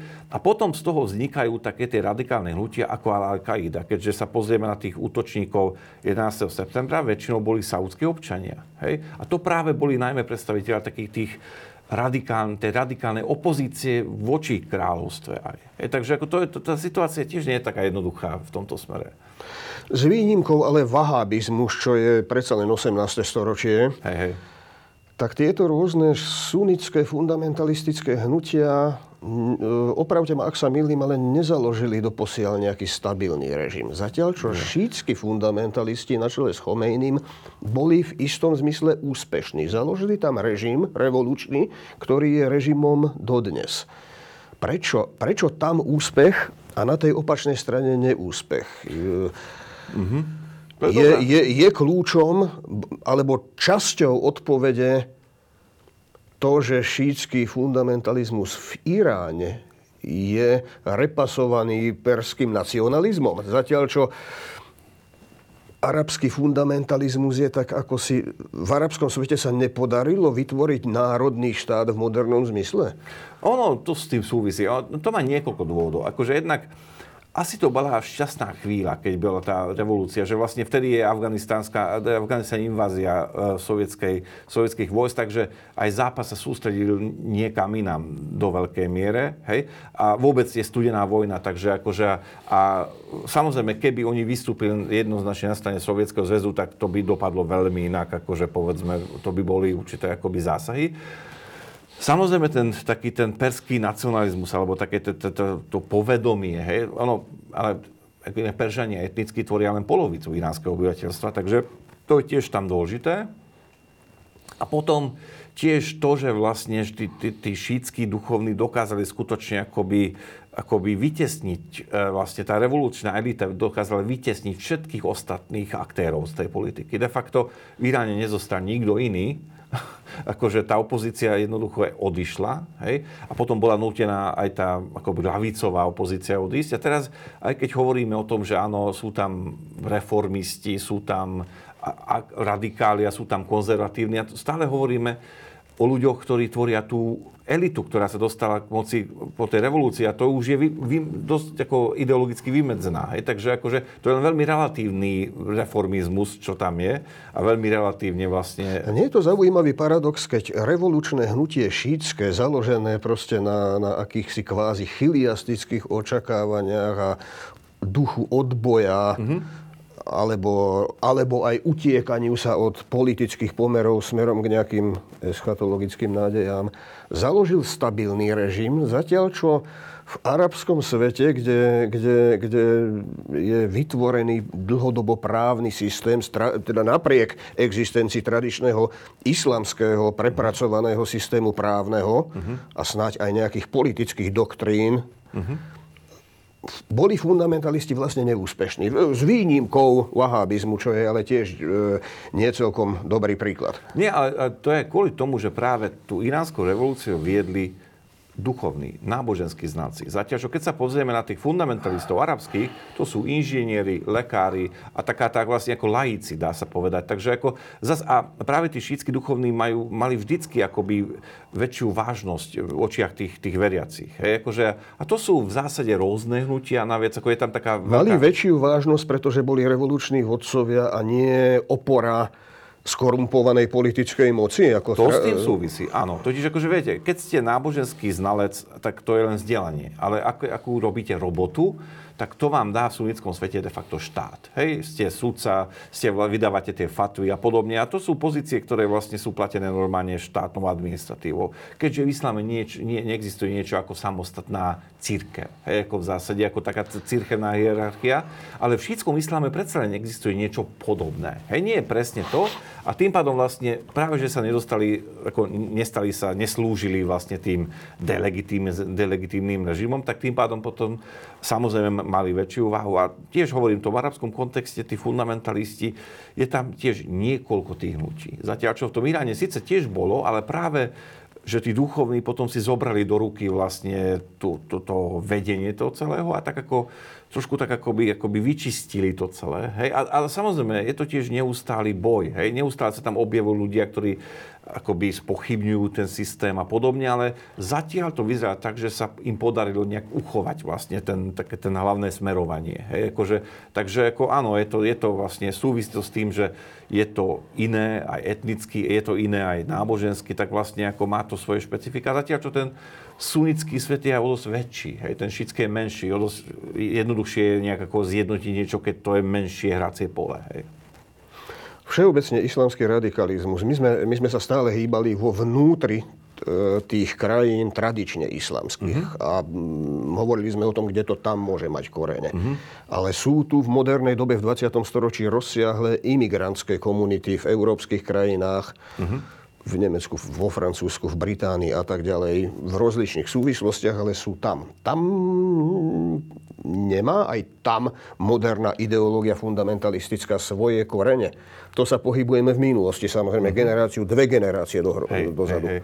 Nie, ono, evidentne áno, totiž... E, Často tí ľudia, ktorí išli najmä kvôli ekonomickým benefitom na západ, vtedy tak hľadali samozrejme tie, ten lepší život, ale cítili sa byť vykorenení. Ako tak, ako vlastne, často stratili aj ten kontakt s, tým, s, tou, s, tým, s tou starou vlastou alebo vôbec tým starým spôsobom života. To je aj ten kultúrny šok.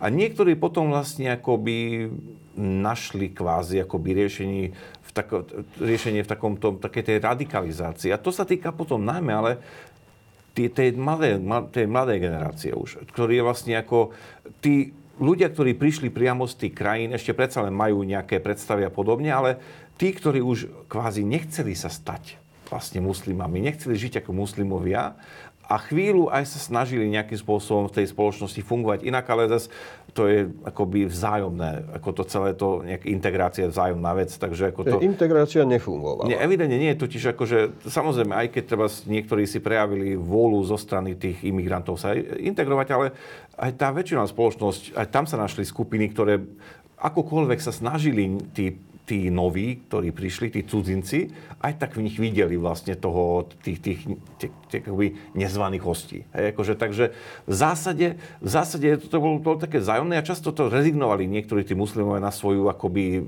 na svoje náboženstvo, na svoje, na svoje vlastne kultúru.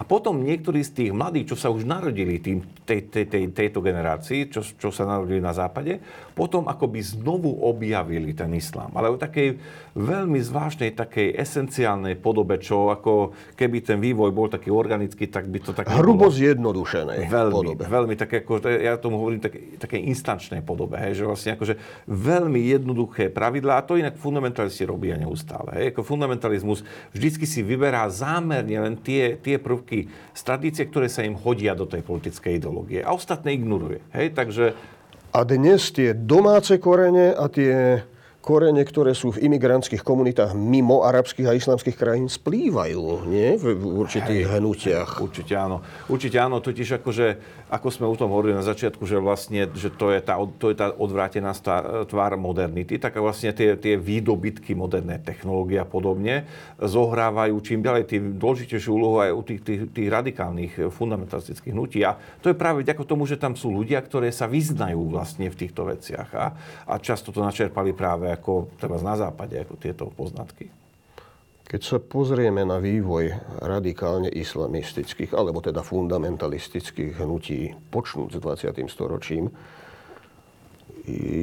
je tam akási dynamika. Tie, tie pôvodné začiatky bo, môžu pôsobiť na pohľad umiernene v porovnaní s tým, čo, čo predstavuje eh, Hamas alebo islamský džihad a, to je, a potom je tam ešte aj Al-Qaida. A potom tam bol islamský štát, ktorý, ktorý je v istom zmysle predviedol niečo brutálnejšie než samotná Al-Qaida, akokoľvek hej, divne hej. to znie. Akú, akú predpovedáte, ak sa to dá, alebo ako by ste videli perspektívy ďalšej dynamiky vývoja takýchto hnutí? Ono to zrejme vyniká viac v prípade sunnických, toho rozvrstvenejšieho fundamentalizmu, ale všeobecne. Akože evidentne akoby, akoby ne, nevypršala tá energia, ako budú vznikať nové hnutia. A to je pekne vidieť vlastne ten vývoj. V 90. rokoch vyšla publikácia, čo vlastne spracovala tie islamské fundamentalistické hnutia len v arabskom svete a to tam má taký pekný zoznam, 250 hnutí tam uvádza. Hej? A to, bol, to je začiatok 10. rokoch. Od tej doby je tak 100 násobok tých rôznych hnutí. Hej? A to neznamená, že by tam boli nejaké obrovské poč, počty ľudí v tých hnutiach, ale jednak sa to, vlastne sa to štiepi, tie ideológie. A globalizuje sa to? Evidentne áno. Akože toto práve s tým prišla tá Al-Qaida. Ono to je ich akoby inovácia, že ako prišli s tým, že dobre, ale tak poďme aj na západ, poďme aj robiť rôzne... Samozrejme, predtým boli útoky, ale ideologicky inak podmienek, akože vlastne... Uh, ale ako také, také, ktoré operovali tak medzinárodne, ale, ale Al-Qaida je, ktorá prináša do toho islamizmu práve ako to, to, to, to, to, tento aspekt, že je treba to robiť kvázi takto medzinárodne. Hej, akože, že ako nie je... Aj keď islamský štát bol Áno, bol, bol... Po tom, čo bol islamský štát zbavený svojich území, čo bol porazený áno, na teréne, v teréne, tak povediať, na boisku príde k nejakému splývaniu štruktúr islamského štátu a Al-Kaidy, prípadne nejaké, nejakému roztriešteniu a ďalšej globalizácii aj toho, čo zostalo fragmenty z islamského štátu? No, to sa aj deje, totiž ako jednak ako islamský štát vzniká z tej Al-Kaidy de facto a ono to je prepojené a práve akože e, ten vplyv, hej, ako, totiž Al-Qaida prišla a to bol ako taký Adidas pre tých islamistov. Hej? Akože a, a zase prišiel, prišiel islamský štát, to tiež ako keby to je tá Puma. Hej? Ako zase, to sú také medzinárodne, veľk, medzinárodné veľké značky, vyložené také také skoro až korporácie. Nie je to, hovorím, veľký počet ľudí, ale je to organizované a sú tam na tých svojich miestach a každý sa k ním hlási potom. Hej?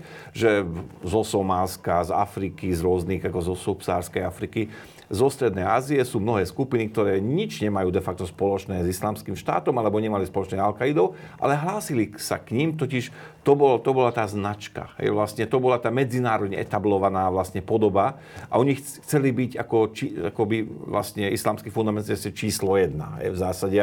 A to je práve to, čo potom čo potom ako vytvára tú medzinár, že, že, sa to, že sa to stáva potom také úplne také ako všade prítomné. Hej? Akože, a preto to potom sa dostávajú aj tie útoky, potom ako často ako na západ a podobne. Ale zase ako na druhej strane ten vývoj ide aj inými smermi. Potom sa to dostáva povedzme do Indonézie hej, ako a podobné miesta. Takže, e, takže evidentne, ale hovorím, ako tá medzina, to, to, to, že sa to šíri, tak to, tak to je ako, ako do rôznych krajín, to je evidentné, ale to neznamená, že ešte by to vyznávalo nejak počet, nejaký obrovský počet ľudí. Práve Američania sa snažili po 11. No, septembri to určiť nejak... Počet nie je vysoký, ale sú akcie schopní. Presne tak, presne tak. Oni vedia a tam zohráva veľmi, veľmi dôležitú úlohu, tam zohrávajú médiá a to v tomto islamský štát tzv. bol veľmi profesionálny, ako v tej mediálnej politike, že nemusí, nemusí byť veľa tých ľudí, nemusia ani de facto robiť nejaké skutočne vplyvné a veľké veci, ale musí to byť také, aby sa dostalo do, do správ. Takže musí to byť nejaký výbuch, ako musí to byť nejaké násilné, musí to byť šokujúce, svojím spôsobom brutálne a tak ďalej. A potom môžete si byť istí, že tá vaša skupina bude vlastne pekne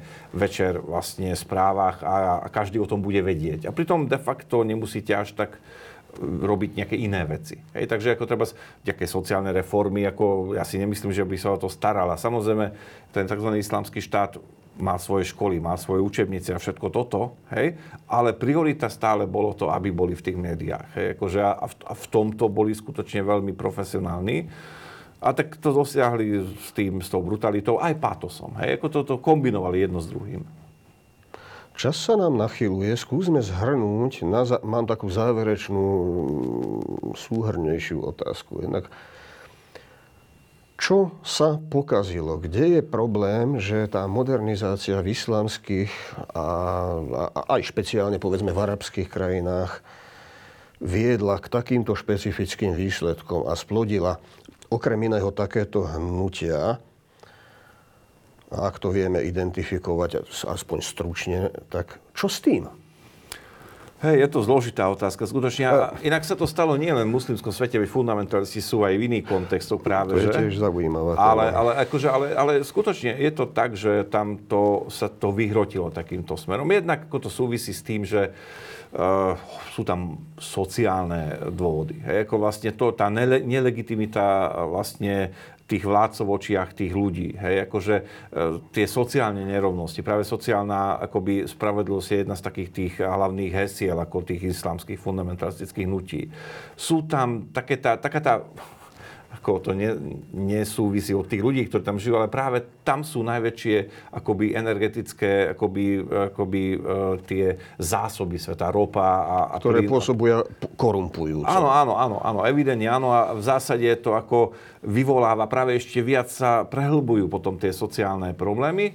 A samozrejme s tým, že uh, islám sa chápe, akože, ako na, na rozdiel od povedzme, Európy, tam neprebehlo nejaké to rozdelenie štátu a náboženstva a vôbec ako politického myslenia náboženstva. Mimochodom to neprebehlo ani pri tých kresťanoch, ktorí žijú na Blízkom východe. Takže to nie je tiež špecifikum islámu, ale špecifikom tých, tých, vlastne tých sociálnych podmienok.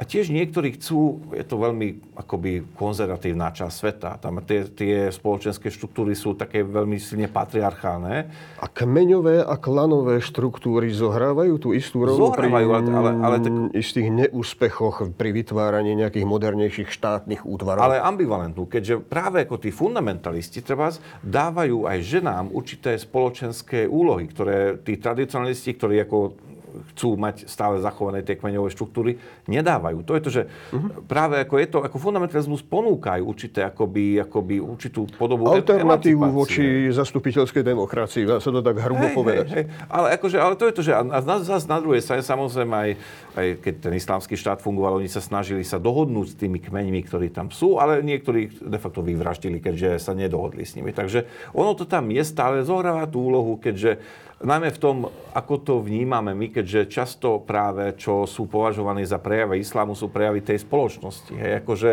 uh, také tie, tie postavenie žen, žien, veď ako povedzme v tom Afganistáne, to nie je pôsobené až tak islámom, ako s, tým, s tými, s tými lokálny, lokálnou tradíciou. Hej? Takže akože musím, je to, treba to rozlišovať a je to ťažké. Ja hovorím, Zas všade sú trošku iné tie dôvody, ale ako evidentne, e, iš, evidentne sa to dramatizuje. Hej? Takže... Je tu jeden zaujímavý unikát. Turecká republika. Len e, je, je toto model? E... E, to je to práve. Jednak Turecko je veľmi špecifické. Hej? Akože uh, ten turecká podoba islámu, tá, tá, tá taká anatolská podoba islámu, to je veľmi špecificky lokálne. To, nedá sa to exportovať, teda ten model. Na druhej strane už posledných 20 rokov tí, tie niektoré také tie islamistické myšlienky sa tam presadili v tej politike. Vlastne mm. turecký prezident a podobne sú islamisti, len takí akoby nie, nie veľmi radikálni, hej, ako v zásade. A tiež ako zastávajú takú tú lokálnu podobu to, toho reformného islámu a snažia sa byť práve, snažia sa tiež prejavovať ako takí tí lídry sunnického sveta. A tiež sa im nedarí kvôli tomu, že ako aj tá saudská verzia islamu je veľmi špecifická, aj tá turecká je. Hej, ako naviac akože uh, tam sú aj ďalšie problémy s tým, že ako sa vyvíja ten politický systém, takže vlastne akože už aj to tam už vymedzili aj si svojich tých islamistických protivníkov vlastne, ako keď bol ten, ako taký ten pokus o prevrat. Hej, Čiže akože. je nejaká šanca, v nie, aspoň v niektorých krajinách pre moslimov na vytvorenie čohosi, ako je slobodná politická obec, občianská spoločnosť, zastupiteľský systém a vláda zákona. No, ťažko povedať. Ako niečo také sa javí v niektorých takých tých menej e, absolútnych monarchiách. Ako v Jordánsku či v Katare vlastne sú určité kroky tým smerom, ale e, zďaleka to nie je nejaký, nejaká, nejaká demokracia západného smeru. Nejaká ďalšia arabská jar, čo je inak blbý názov, ale teda niečo také nie je v dohľade. Nie, nie, to bolo obrovské sklamanie práve akože po tom celom. Totiž skutočne tí ľudia išli do tých ulic, že chceli tie zmeny a ťažko povedať, že vlastne, že čo by mohlo viesť takým tým zmenám. Totiž ako ten muslimský svet je tiež veľmi silne v stredobode pozornosti zbytku sveta. Čiže čo máme brať do úvahy, ak chceme dnes vyvíjať rozumnú politiku voči, voči islamským krajinám a voči moslimom? Čo, čo si musíme uvedom, uvedomiť, povedzme si to v 5-7 bodoch, mm-hmm. čo sme si neuvedomovali a neuplatňovali doteraz dostatočne. Mm-hmm. Nemali by sme k tomu pristupovať, ako že to je nejaký monolitný blok. Ani islamu, ani Arabom. Hej? Arabi síce, Arabi sú ako Slovania. Hej? Ako zase minimálne tak sa aj líšia tie jednotlivé jazykové verzie, ale o to, o to ide, že nemali by sme vlastne tak zovšeobecňovať tie veci. Hej? Mali by sme vždycky sa sústrediť na tú konkrétnu lokálnu podobu a to pochopiť a na základe toho potom postupovať. Hej? E, tiež v zásade je treba si uvedomiť, že tie západné hodnoty síce my považujeme za všeobecne platné, akože, ale zase vznikali aj už také tie vlastne akoby uh, deklarácie ľudských práv, vlastne muslimských, to bolo v Káhre v 80 rokoch a podobne, takže vždy sú tie lokálne kultúrne špecifika sú kvázi v tom kontexte legitimné. Hej, nemali by sme to prevalcovať tými našimi niektorými akoby predstavajú o tom, že to, čo je správne a čo nie je správne. Hej, akože, takže je to... Viac brať tých muslimov a arabov ako partnerov, nie ako nejakých takých tých subjektov, kde my ako vlastne za, presadíme tie naše, naše vlastne záujmy a potom sme kvázi prekvapení z toho dopadu. A ten dopad nie je prekvapujúci, keďže niekto, keď zvonka presadí niečo, tak jasne, že to nemá dobrý dopad na lokálnu spoločnosť. Čiže vlastne, vlastne tu na za... dostávame sa na hranicu istej témy, lebo tu vyvstáva otázka, či okrem toho, či správne a dostatočne rozumieme islámu, či rozumieme aj sebe samým a koreňom nášho ústavného systému, ale to už je iná story. Samozrejme. Pán docent Kováč, ďakujem vám za návštevu, ďakujem vám za rozhovor, ďakujem divákom, verím, že zostanete s nami. Pekný večer ešte raz a dovidenia. Dovidenia.